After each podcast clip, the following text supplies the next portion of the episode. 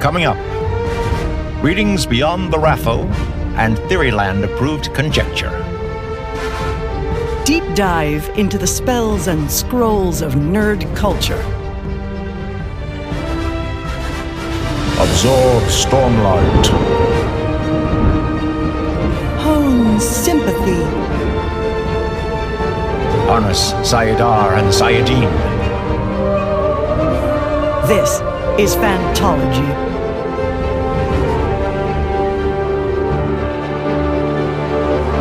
You may have heard of us.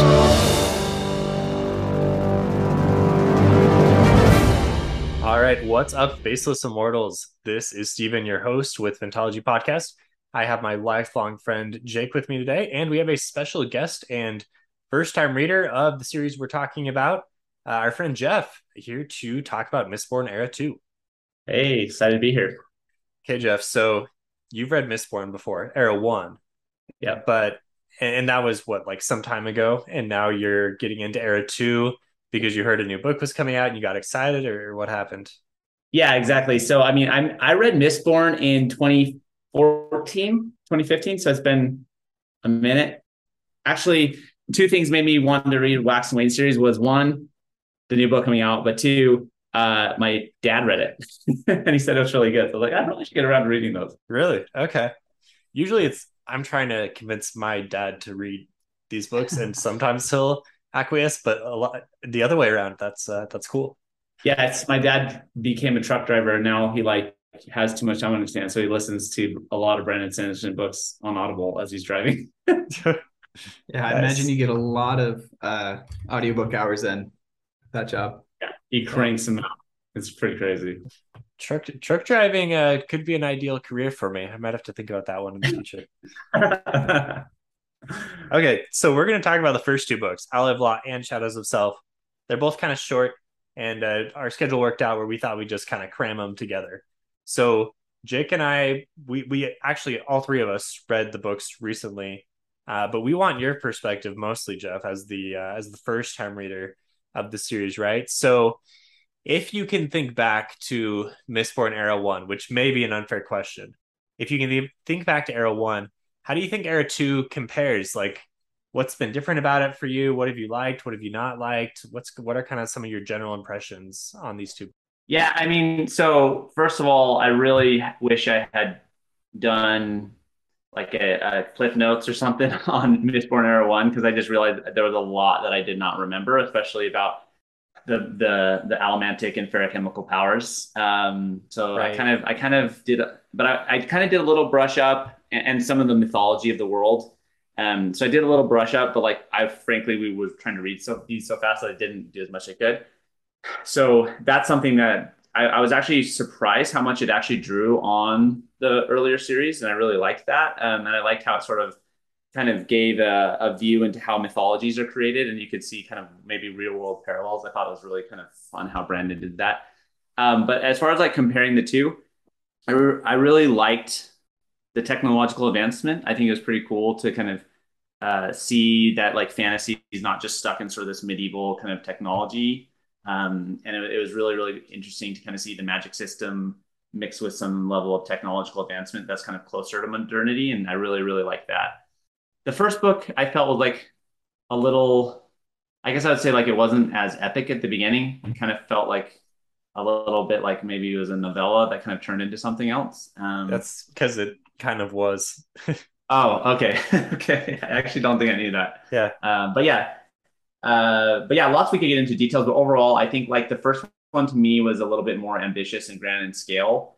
Um, and it was clear that he kind of like had that intention from the beginning. The second one, it kind of felt a little bit more small, but I like how the scope of it and scale is growing, and I'm getting more into it. Um, and then I, and then overall, like I said, I like the, while I love sort of the medieval fantasy, I do, I do, I enjoyed the the sort of technological advancement a bit more than I thought I would. I thought I would kind of make, I thought I wouldn't like it, honestly, um, but I ended up really liking it. Hmm. Jake, what were your impressions? Um, yeah, a lot of, well, kind of similar. I, I do think the strongest part of Era two is the the way you see the mythologies develop. That it like kind of has like an echo of the Wheel of Time, how like ages come and go and like legends become myth and all that. Like it's cool to see that firsthand, and you get you get these characters you loved and cared about in the first era, and they are like uh beings of worship, or like they're super idealized, and you and especially Spook, um just because yeah. of how like just how different he's viewed now, and it's really cool to see like that change, and like for him it feels really like earned, and you're you're so happy for him. Mm. I think that's the strongest part of it. um I think I think the lack of like I don't know just this the the conflicts in especially these first two books just aren't that big. They don't feel as important as uh the first era, and I don't think every book's conflict needs to feel that important, but it was just it's, I guess definitely see, especially after coming from era one and hopping in, like kind of disappointed, like, oh wait, we're not saving the world again, like yeah what are we doing yeah. here? Um and uh I just think it's uh, and, like this is riffing off of the mythologies thing. Um the Mistborn world is has so much potential, and it's very like for details and and when it comes to like world building and the details of like how to use the magic. And I get I like how in era two you get to see how the magic is used in um, more I don't know if creative's the right way, just different ways than you see in era one. And I like how people are like there's more ingenuity in that in the society, um, but I still feel like it's untapped potential when comparing to something like Stormlight, where you get yeah. so much rich world building. Um, so that's I I think World Era two does a little better at that, but it's still not fully satisfying that. And then without getting into details, I think the characters are pretty lackluster in Era two compared to Era one. That's probably my biggest critique of Era two. Yeah, I yeah, I agree with that.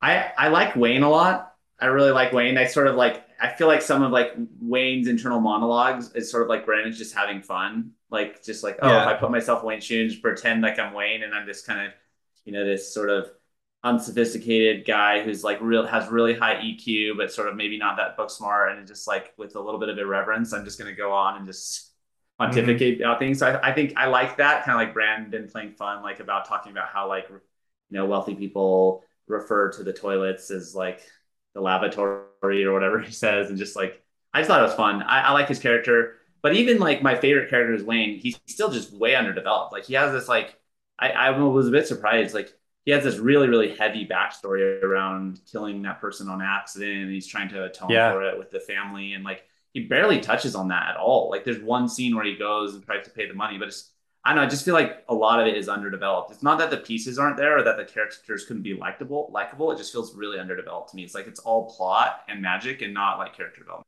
Mm. Yeah. I, I say with, uh, like there's a lot of, uh, showing or a telling when it comes to people's backstories like that. It's like, and this is his backstory, and like I get the books aren't that long, but it would have been cooler to see like to have that shown and developed that way. Yeah, agreed. So is Brandon best when we're saving the world, or when we have enough pages to really like see a bunch of different scenes and have that telling or have that showing of the backstories?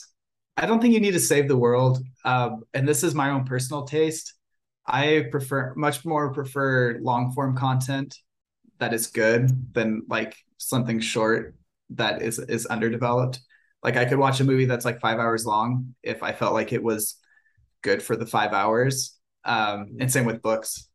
I feel like, I feel like Brandon generally is a plot guy. That's like his, he's really, really plot heavy, which is good. That's, I like that about Brandon. But um, and it, in general, he's not as good as character. But but when he has longer books, I think he's able to do it better because it just kind of comes out more. And I, I don't think he kind of has the art of really like condensed, rich character building. Yeah, I mean, not to say he, he he's built great characters. Don't get me wrong, but I just think it takes him a lot more time to do it. You have to because it has to be like has to come out in the plot more. I think. Jeff, we probably should have checked with you. So you sounds like you've read all all of his other books, or a majority yeah, of his other books. I think. I think I've read all of them except for Legion, the library, Alcatraz and Library, and just like his Y A stuff. Okay. And then I sure. And then I haven't read. Um. Oh, I haven't read uh, the last, the most recent two um, Skyward books. Okay. I've read everything else. So all the Cosmere stuff, at least all of his longer yeah. like adult fantasy stuff. Yeah. Actually, I haven't read Oathbringer yet, or or the his, no no no no no. I read Oathbringer. What's the most recent one? Rhythm, Rhythm of War. Uh, Rhythm yeah. of War. I've not read that one yet. I've not read Rhythm of War yet. Okay.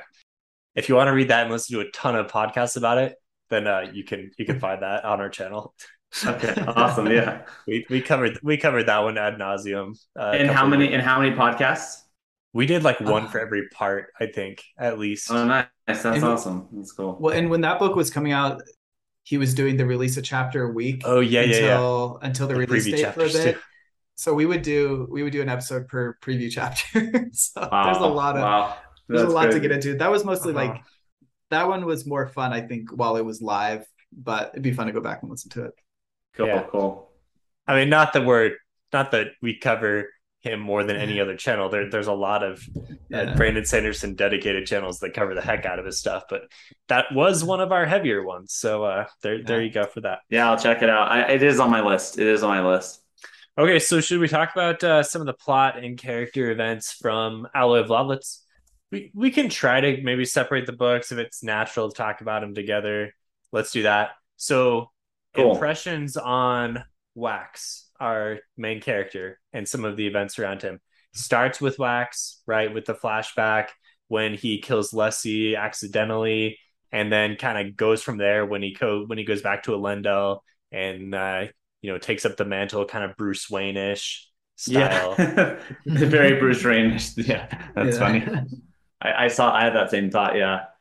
Um, just kind of general impressions. Like I, I'd say, um, I would say, uh, I like, I like Wax to a certain degree. Um, I liked, I kind of, I think it's, um, like you said, it's like a Bruce Wayne, like wealthy kind of, uh, person with a, with a desire to do good, maybe not as much savior conflicts as Bruce Wayne, but maybe it does have a little bit of it going on. But yeah, no, I think what, I think Wax is, is, is is cool. I don't like in general I don't think I connect as much with like brutish characters a bit. Like he just kind of yeah I don't know he's sort of moody and and like and maybe it is yeah so I I guess I would say like I'd say that I like him but um wasn't my I didn't quite I, I don't know like like kind of what Jake said it's just not it just didn't just something is not quite there it didn't like all come together for me but but it, but I still like obviously like elements about him and obviously the Leslie backstory and sort of his time in the roughs and kind of being like a living myth a bit like because almost like a famous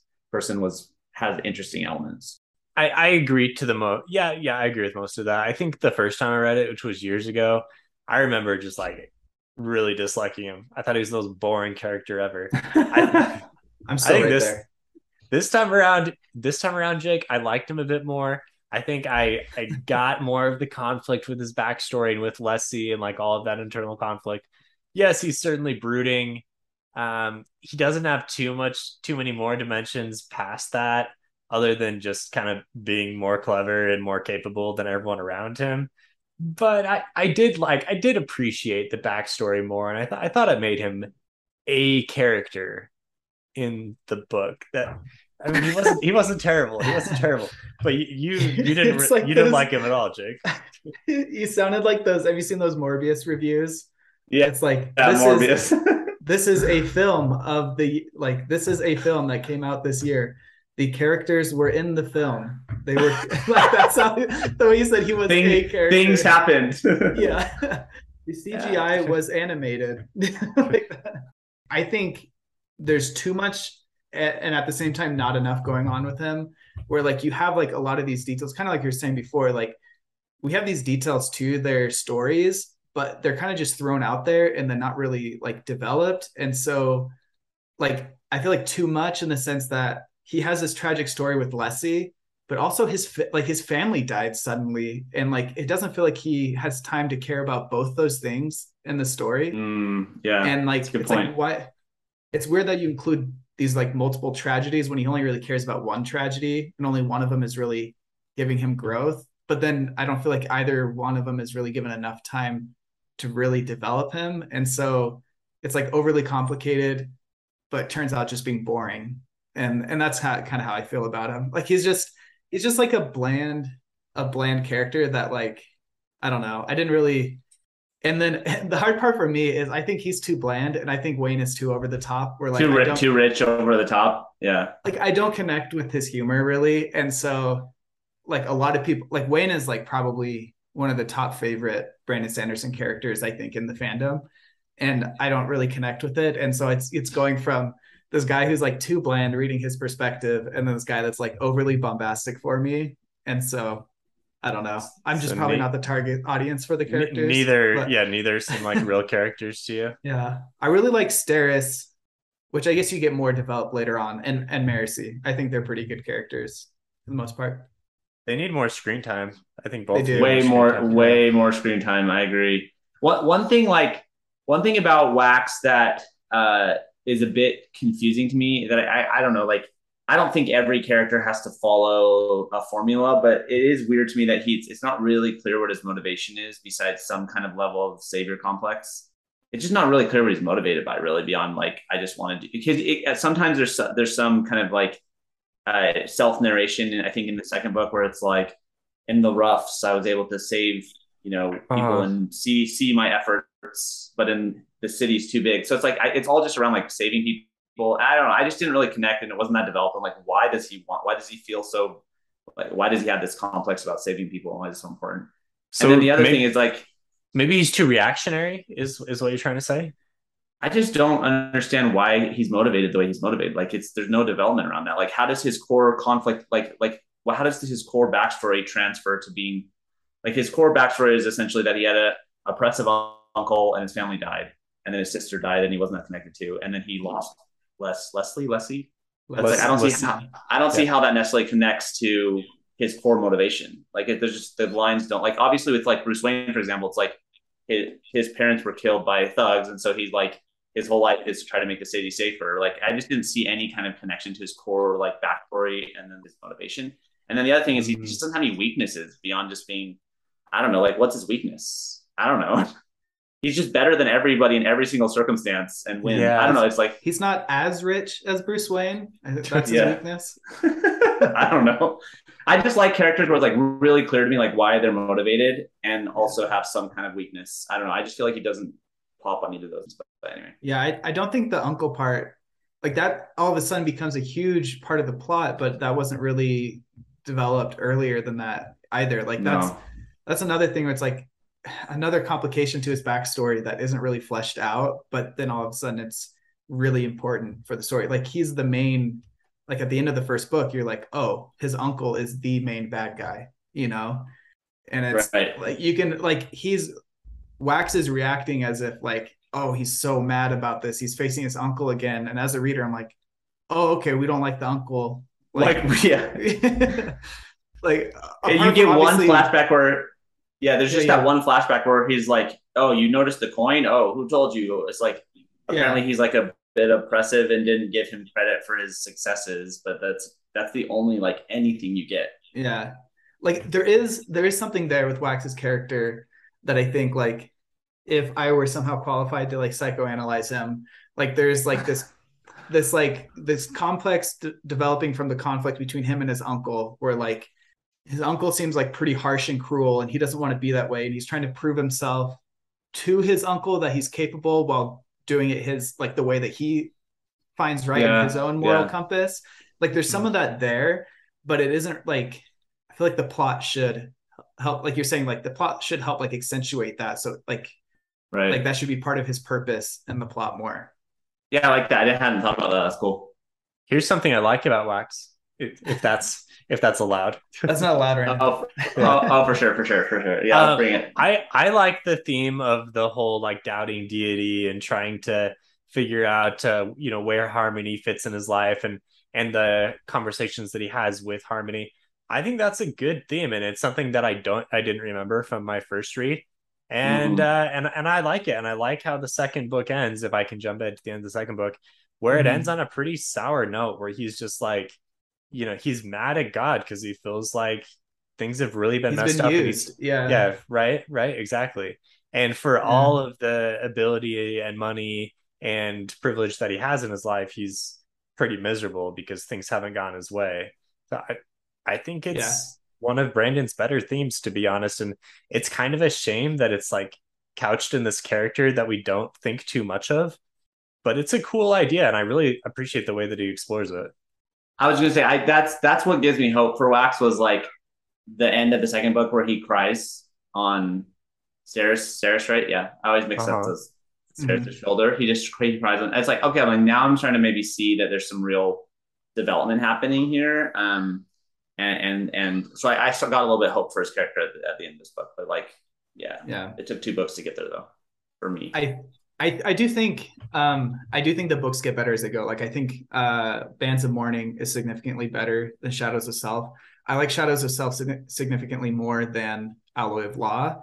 I don't think it, it was still like not quite there for me, but I do think part of the reason I did like it more is um, focusing again on like kind of these mythologies and bringing back past things like the Kandra, like you see how that has played out over time and like their role now. And I agree, Stephen, I think that theme, like his conflict with Harmony throughout is like really intriguing and really interesting. And it was like the, one of the, one of the more engaging parts of Shadows of Self. And I do think it's kind of a, it's kind of sad that it's in a book that I, it's an idea that is better than the whole, the book as a whole, unfortunately.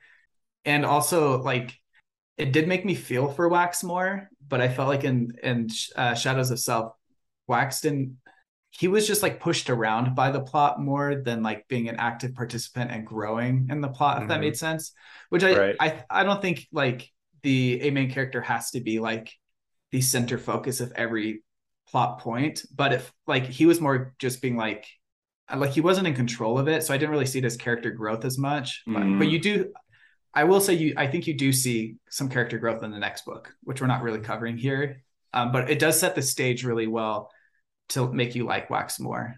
That's cool. I'm excited about that. I mean, the next book also gets more into like saving the world, like big plot, right, which we already it's, said it's more connected to the Cosmere as a whole, which yeah. is again why I liked it more. Yeah. Uh, and you get to see more Steris and Marasi, more Steris um, specifically. Okay, that's yeah. cool. Very cool. Yeah. Should we talk about the two girls? Um, we we said that we wanted more of them on screen. I remember Steris being more than my memory of Steris had a lot more detail than what I saw in the first two books. So yeah, it must be true that she's in the third one more because I she's really like not much. Yeah, she doesn't do much in the first two books other than like have a few conversations and be important yeah. because Wax is going to marry her for political reasons. Yeah, I, I, I'm the same. Yeah. I like how she... She's in she, like four scenes. And yeah, probably the total. She's in like two scenes in the first book. And yeah, the first book, yeah. she's just the damsel in distress the whole time. Almost and, the whole and time. And distress is off screen for exactly ninety-five percent of the book. In the second book, I did like how they showed some growth there with their relationship and like them kind of coming to terms with it. And I, I do like Marasi, but I feel like I don't like how she's written so much to be like, like she's super qualified in all these ways. And then I feel like she had to be nerfed to be the damsel in distress at times as well. I feel like mm, it, it kind of took me out of the story. Like, I feel like the character that has been written would not be in this position to need to be saved by by mm-hmm. Wax right now, but like the plot needed it, if that made sense. But she so. does help out enough to the point where she's not always like the damsel in distress. She's often the ones taking the shots to help Wax yeah, out. I just felt like it, I don't know, and maybe this is intentional, I felt like she needed to have more confidence and like more ability shown on on page than she actually did. I mean, I think that makes sense for her character where she's at. Like, she's a really confident and smart young woman, but at the same time, she kind of doubts the position that she's in. Like that's, I think that's a position a lot of young yeah. people are in. I, I also think for quite a bit of Brandon Sanderson's female characters that kind of follow the same archetype. I think I haven't the, read Elantris in a Shallan. long time. Yeah, the Shallan and and uh, Wave Kings. Like, I'm so smart, I'm so talented, but I'm kind of lost in this big world. And so like, I have all these skills, but also I don't know how to use, like, I don't know, like I'm still vulnerable. And like Marasi is kind of, is like pretty much the same archetype. Elantris has the same archetype as well. And Marasi, I don't know, they all kind of feel like the same voice. Marasi's not as, not as, you know, obnoxious as Shallan. Shallan, Marasi, Shallan's like yeah. Marasi and Wayne together a little bit. Yeah, because she's like the, Yeah, well, I I, th- I feel like Lopen, especially if you've listened to the books, Lopen and Wayne are almost like the same the, character. The same character. Yeah. yeah. I can see that. There could be a good Spider-Man meme of Lopen and Wayne. Yeah. Yeah, there could be, especially with Michael Kramer's like voice. The thing, the thing that I thought was potentially really interesting about Marasi, and I hope that gets this thread gets pulled on in the next book, is when she kind of, because she was like a total fangirl of of Wax in book one. Yeah. And then like and then like in book two, she starts to see his downsides, like of his his weaknesses and how he creates chaos, and he's sort of above the law that she's come to like become an expert in and love, and he leaves a mess in his wake, and et cetera, et cetera. Like I, I liked that and thought that was interesting, and I thought it was gonna I thought it was gonna go more or like develop a little bit more in the book, but it sort of just kind of stops a little bit. Mm-hmm. Um, so I'm hoping that gets developed a little bit more, because I thought that would, that could have been that's an interesting line of. Of, uh, of of character development and plot potentially, but mm.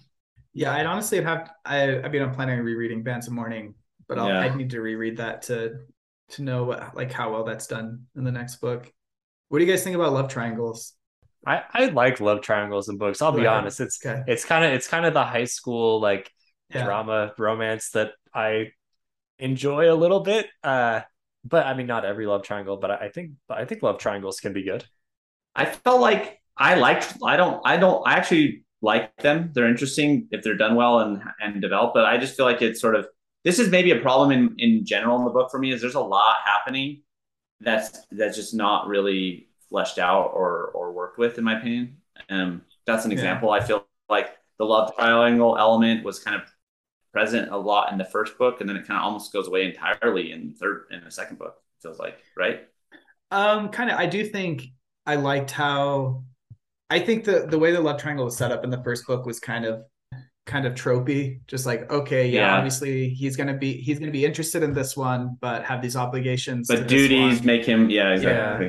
Yeah. yeah. But I do like how like Marasi and Wax bicker a lot in the second one. And I think a lot of it is her recognizing the flaws of his philosophies and like their own like personal differences there. But I think it's also like this underlying tension of like they both like had that attraction towards each other, but don't want to act on it. And so they're frustrated and mm-hmm. kind of like, I thought that was like a, one of the better, like a more realistic way of portraying uh, a love triangle there. Yeah. I like that. I, I guess I'm just like, I guess from like just Wayne, I, there's a little bit that showed up in, in Marasi's um, kind of thought narration. I don't, I don't think it showed up at all in Wax's. Like, because in the first book, yeah. it's like he thing finds her attractive and he you feel attention, but I don't think it said anything about it the entire second book. Like, at least I can't remember it. Yeah, I think it was mostly from Marasi's point yeah, of view. Marasi's point of view, yeah. So I like anyway. I, I like Steris a lot. I actually think she might be my favorite character. I thought it. I thought it was maybe just because it resonates. It's like maybe I resonate with elements of of her character where it's like she's just so. By the book, tries to plan everything, but in many cases, like recognizes that as being a socially a social uh, liability, and but she still like wants people to like her. I, I just found her like pretty uh-huh. endearing, but also capable and cool in some ways. I really liked. I really liked her. Just did not have nearly enough time or development or anything for how cool yeah. she was. I thought. She definitely has more time in the next book, but I don't think it's it's still not going to be as much as like Wax and Wayne, obviously. Um, this yeah. is something I didn't re- I didn't recognize in my read through, but I found out. Um, I don't know if it's via Q and A or whatever. Um, but Steris was written to be um, autistic in the in the books, which um, mm. after like hearing that, I think that like resonates a lot more. Mm-hmm. So that's cool. I mean, that's right. cool that. And like I've seen a lot of stuff online of people with autism like really connecting with that. And so that's cool that he was able to like, I don't know, portray that in a in a way where it's like not like it's like you're saying, it's like a positive, it's not necessarily a positive or negative thing, it's like neutral, but it like adds a lot to her personality. And yeah, little fun fact. I, I always like when Brandon's able to to give unpowered characters some time to shine as well. Like yeah, a lot of his characters have these cool magical abilities, which is which is awesome, which yeah. is, you know, a big reason why we really like Sanderson. But at the same time, I, I kind of like to see the normal Joe type character that I identify with, like struggling along in this big magical world and, And, and so it's nice to see a character like Steris, who, you know, a lot of things are just like way, you know, outside of her control, but she does her best to try to control them, but also recognize she can't. And so there's some frustration there. Uh, we need more of her. I'm excited to read the third one because I don't remember how much more there is, but it sounds like Jake's saying he remembers more. I feel like, and it's been a while, like I read that one in twenty seventeen, but I feel like she is like, she has like more action. Like she's like in the thick of the plot, solving problems with the other characters. One scene that specifically stands out in book two with her is, I can't remember where they're going, but she's like, she's like added in like contingency. Well, she's like planned for like, like the unplanned, if that, if that makes yeah, sense. Like, yeah, uh-huh. yeah. Like their okay, dialogue yeah, at, at the ball. Yeah. Like I've planned for the fact that this ball might turn out to be a disaster. So like, yeah, no worries. I thought that was fun. Is that uh, is that your identification with her, Jeff? Your yeah, th- I plan to have spontaneous time, kind of thing. Yeah, yeah. That was it. Yeah, yeah. Like de- deprogramming my mission, uh, where it's like good is planned. But yeah. So what are some other what are some other uh, little scenes maybe that were were favorites? I thought like I thought this scene in the very beginning of the book was like really, really, really intense. Um, and I really liked it. Uh, where Bloody Tan, like the, you know, he's kind of in this crypt place, and Bloody Tan and have this this sort of kind of, I guess, choreograph thing to get out of these tough circumstances, and they try it, mm-hmm. and it just doesn't work, and he shoots his his wife. I just thought that was like so intense, um, really, really, really powerful, like great scene. Um, yeah, so I mean, it's also really sad and ter- and and tragic, but I, I actually really liked that scene. It, it wasn't light-hearted or fun, but I thought that was got me intrigued. Pretty fast. And it's also, I like when Sanderson does a good job of recontextualizing scenes like books later, or, you know, pages and pages later. And this is an example of that, because you don't really understand what was going on there until yes. after finishing book two. Exactly. And that's why that's why I, I thought, because I just finished book two and I was like, whoa, that makes that first scene, which I already found a bit creepy and and tragic. It's like it, it comes back even with a harder punch later, which I thought when you realize that, when you realize, yeah, yeah, that was, that was pretty good. Which is again, why I'm saying like, I'm, I'm, I'm, I'm excited if maybe I'll like Wax more. Mm. Um, an- another scene is I like, I love, I, it's not a specific scene, um, but I love the, I kind of, this is where like, I, I, I'm different. My preferences are different than Jake, because I actually found Wax or Wayne really funny. Like I yeah. love his commentary, and uh, like, I, I love his, uh, his commentary, like where he's just getting everyone drunk to try to stop a riot. I thought that was pretty funny.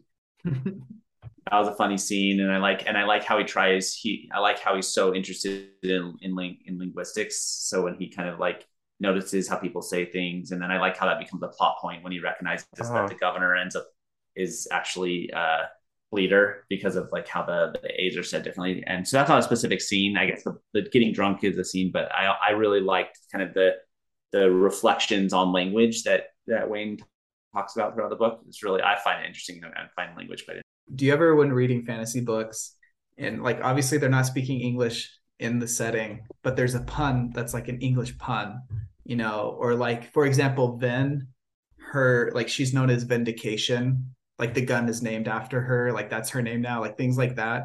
And I, sometimes I just like sit and think for like ever, like what, having no clue what like their in-world language is supposed to be, like how would that pun work in another language, you know, like, or like with with Wayne talking about like the way like uh different vowels are pronounced, like if we somehow had what language they were speaking, like what what would they really be talking about there?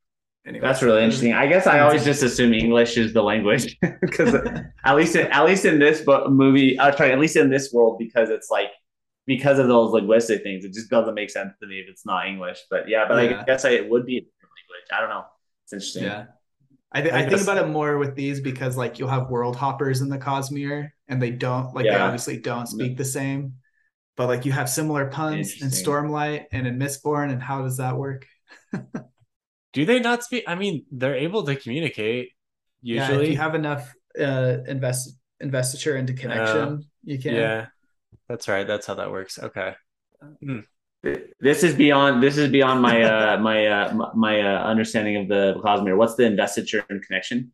So there's like an aspect of like your, you know, there's like the the physical realm, the, the cognitive realm, yeah, and the yeah. spiritual realm. There's an aspect of somebody's spiritual self that is connection to things, and I'm trying to, I th- there's like a metal you can burn for connection, or s- you can store connection in a ferrochemical uh-huh. Interesting, interesting. metal. I can't remember what. But you can use that for like connection is like for a lot of things. But one of the things is, uh, I think, like understanding languages. Other people. Interesting. Like understanding other people, communication. Who are there? Are there world hoppers that I've, and we're getting off the rail, Steven, you can bring us back. But are there world hoppers that I've missed beyond um, the, the bard character? I'm forgetting his name. Hoid. Uh, Hoid. Hoid, yeah. Yes. From from these books specifically, like these two? No, I'm yeah. just saying from the ones that I listed earlier that I've read, basically most all the most of Cosmere beyond the remaining Wax and Wayne and uh, and Rhythm of War. There's a lot in Stormlight. Interesting. There are a lot in Stormlight, and we probably should we probably should stay a little more on the rails yeah. and get into okay. that because okay. we're gonna okay.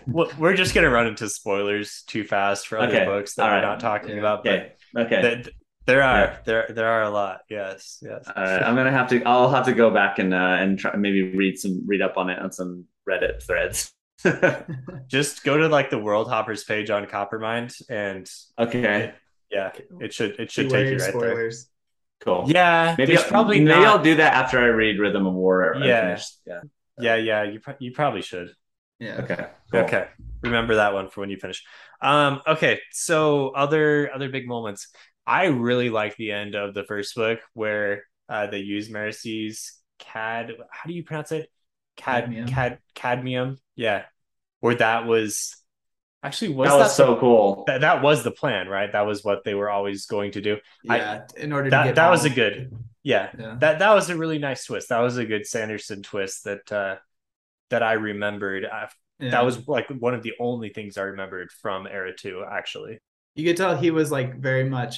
How can I pick, like, what could be, like, the weakest power I could find, and how can I make this be exactly to, to the, yeah. the resolution? What's, fun, what's funny, though, is it, what's funny, though, is when he first introduced that power, because I did not remember it from uh, the Era one, and he's like, it's, when she's, I think, I think uh, Marasi says something that, like, it's mostly useless. I'm like, when, how could this actually be useful? I need to think about this. So I actually like, thought yeah. about it for a second, and I actually, And I remember like thinking about it, and I couldn't. I could think of like a couple round things, but not anything as useful as Brandon did. So I was like, "That's pretty cool," because he like surprised me with how useful uh-huh. he made that useless power. That like after me spending some time thinking about it, I'm like, I can't think of that many good uses. Yeah. So that that one and Bend Alloy, like both of the time traveling metals, those are those were not used in Era One. I can't remember if they were. Yeah, interesting. They yeah. weren't even aware of them yeah. as metals. Or were yeah. they just alloys of other metals? And anyway, the newly, yeah, useful in Era two, not present in Era. Yeah, there was a lot of, uh, like, after Seiza became Harmony, like, he basically, like, bestowed a bunch of knowledge. And it was, like, part of that. That's the way I understood that. But I think that uh, that climax was great as well, because it, like, had that fine line of, you know, enough of their plan, but not all of it. So that scene was still pretty intense because you weren't aware of like the uh, time bubble pl- part of the plan. And so Wayne's or Wax is just kind of getting beat up and you're like, what is he going to do? You know, like, how is this going to work? And then. Oh, the yeah. Surrounded. That was good. The execution there. I really like the scene in the second book where you get to meet TenSoon. I love everything about the second book. That's like a callback to. Me Era too. One. It's so good. Yeah. Like, yeah, like me too. TenSoon. The pits of Hatsun, yeah, all that, and I, but that scene especially with the, the like hemallergic beasts that are like yeah. attacking them there, I thought that was really cool. Yeah, and the final scene where he shoots uh, Lessie with the the spike from his earring, I thought right. that was cool as well, turning the earring into like a bullet as the spike. Right, yeah. fits so yeah, well. That was, that was cool. One thing that like I didn't understand about that scene is like. And this could have been because I was just reading too fast, but how did she kill herself? Did that connect to anything about how Kandra work? Yeah, Milan had earlier um, when talking to Wayne, they're like talking about how how you can kill a Kandra, and there's like that, there's like a way they figured out, and then they, but she said they also realized that there's a way for themselves to to just end their life basically. Mm. Like they were able to figure that out. What I what I what I found like a little bit unbelievable was like, why, if she really loved Wax so much and Wax realized it, like why couldn't they work to get the spike out again? Like I, I don't know, it just like it happened so fast, and and maybe that's how tragedies happen, right? It just quickly unravels. But it just I was like, man, like it feels like, why did she kill herself so fast, and why didn't they just try to work it out? I don't know. I, I found myself like not quite believing that's how it would have gone down, but I don't know. That's just. Yeah, because I could buy like she's unhinged without the balancing spike in her, because then she's only under like the, the ruinistic influence, right? And yeah. so I, I can get like attributing a lot of like the destruction that she leaves in her wake due to that. But as soon as she spiked again with Harmony, I do get them like her motivation of I don't want to be contr- be able to be controlled by Harmony anymore. But like you think she'd be like maybe have a little more clarity of mind at that moment, having both influences. Yeah, exactly. And and I would have felt like she would have like remembered how much she loved Wax. Yeah. Like that was what was weird. Yeah. I mean, I she know. probably she probably realized that Wax now knew her for what she was and was not and going to res- would never be able to. Yeah. Yeah, that's interesting. I hadn't thought about that. Yeah. Um, what do you think about this this Trell threat, Jeff? At the end, um, I was did Trell ever come up any other time? I know it came up briefly. It was dropped just really briefly when um, uh, what's the bad guy's name from the first book? Uh, My, Miles. Miles, yeah, Miles. When Miles, uh-huh. when My, Miles mentioned something about it, was that the? Is that the only? There's no Era One references to that. There's a slight Era One reference. Interesting. Um, it's interesting. You know, like Sayzed was going through all the different religions. Yeah, that he had recorded. It was one of those. Interesting. Interesting. But it's not, I don't remember what the details were around the religion that he gave. It's called Trel- Trelagism or Trelagism. Yeah. But there weren't, I don't remember like any specific things that would make us think like, oh my gosh, like that's what's going on with Trell. It's kind of vague. Yeah. It seemed like pretty different than that as well. So I don't know if it's mm. intentionally like the same name to be misleading, or if it is one and the same, or if it's, I don't know, completely different. Yeah, to me, it kind of felt like a little bit out of nowhere, but I was like, okay, I guess it was intriguing. I'm in- yeah. interested to see what comes next, but I didn't even, honestly, I didn't even remember the reference in the first book from Miles. It was so in passing. Yeah, I guess was it was it wasn't that focused on, right? No, no, yeah. yeah. So far, we know that, and then we know there's like a special type of right. She Marasi got the spike, and she said, oh, it's made out of this metal that we don't even know what this is, right? And so w- which kind of makes us think like, oh, there's some kind of like supernatural power going on here connected with all of this. Interesting.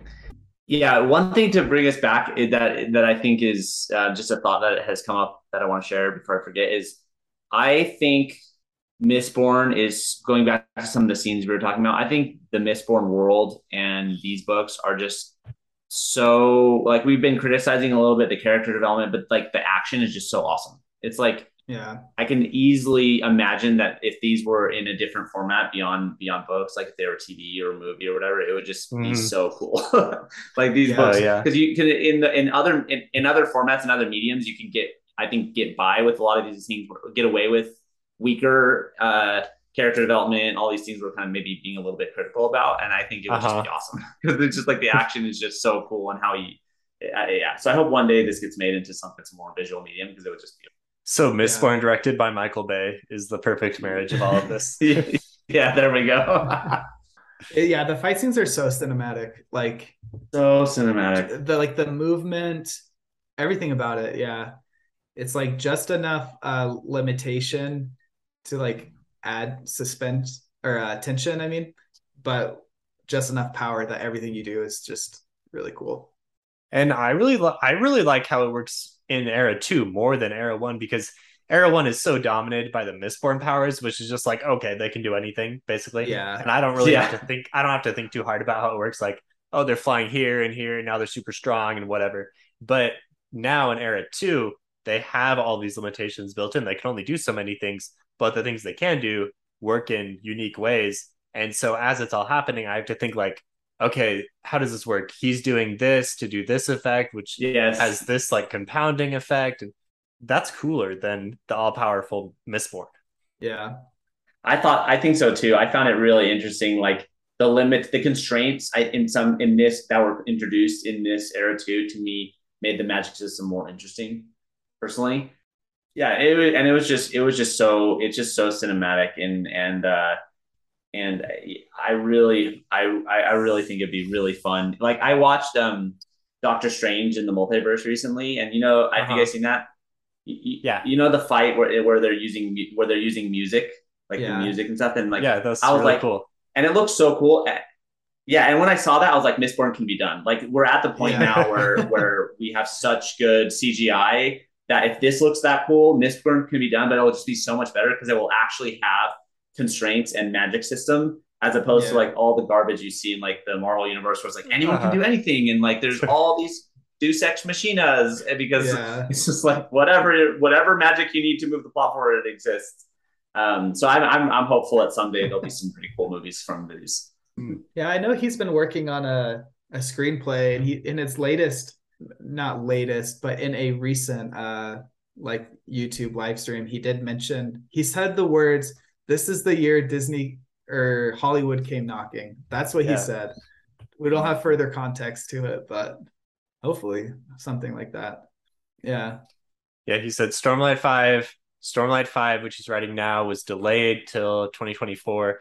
And the reason why is because he's spending so much time with Hollywood. Okay, cool. Yeah. And he's actually written out like an entire screenplay of what he wants to see happen in, I think, The Final Empire. I, I want to say that's true. If if not renowned an entire it. thing, he's, he's definitely like, working on it though. Yeah, he's spent a significant amount of time doing this. Yeah, it's def- definitely on the roadmap.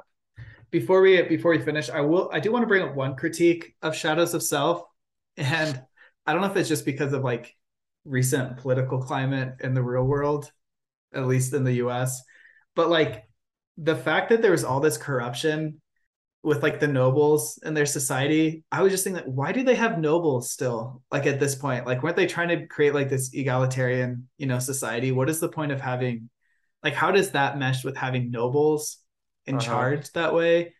And like, I felt pretty disappointed with like all these people like trying to revolt, like totally justified. And I felt dis- I don't know how to phrase this, just like bummed that there, the book didn't critique as much the like wealth inequality and the power the existing imbalance. yeah yeah like it wasn't critique, it was just like, hey, we're trying, you know, at least we're trying. And it, and I felt like I wanted to hear like, no, like burn it to the ground, restart, like start start from like uh like a system that's actually just first, instead of just like, well, this is what we have and it's good enough.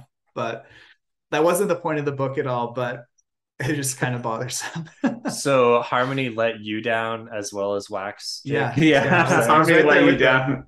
Like, how after? How did you continue? Like, why not just refine it? Like, I get Elend creating the system at the time because that's all they knew. You know, it was better than it was infinitely better than what it was with the Lord Ruler.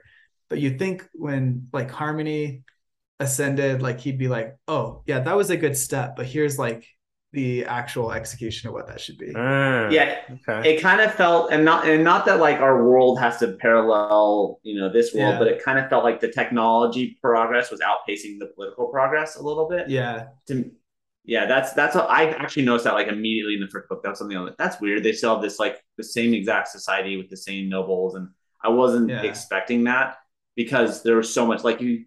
Like, and I also assumed before I read the book that it was going to be a little bit more like in like, um, I guess, early West. Like I didn't, I didn't expect electricity to come online and, um, and cars. I think there's cars coming online and gum. And like, it almost feels yeah. like it's like the early nineteen hundreds rather than like the eighteen and seventies.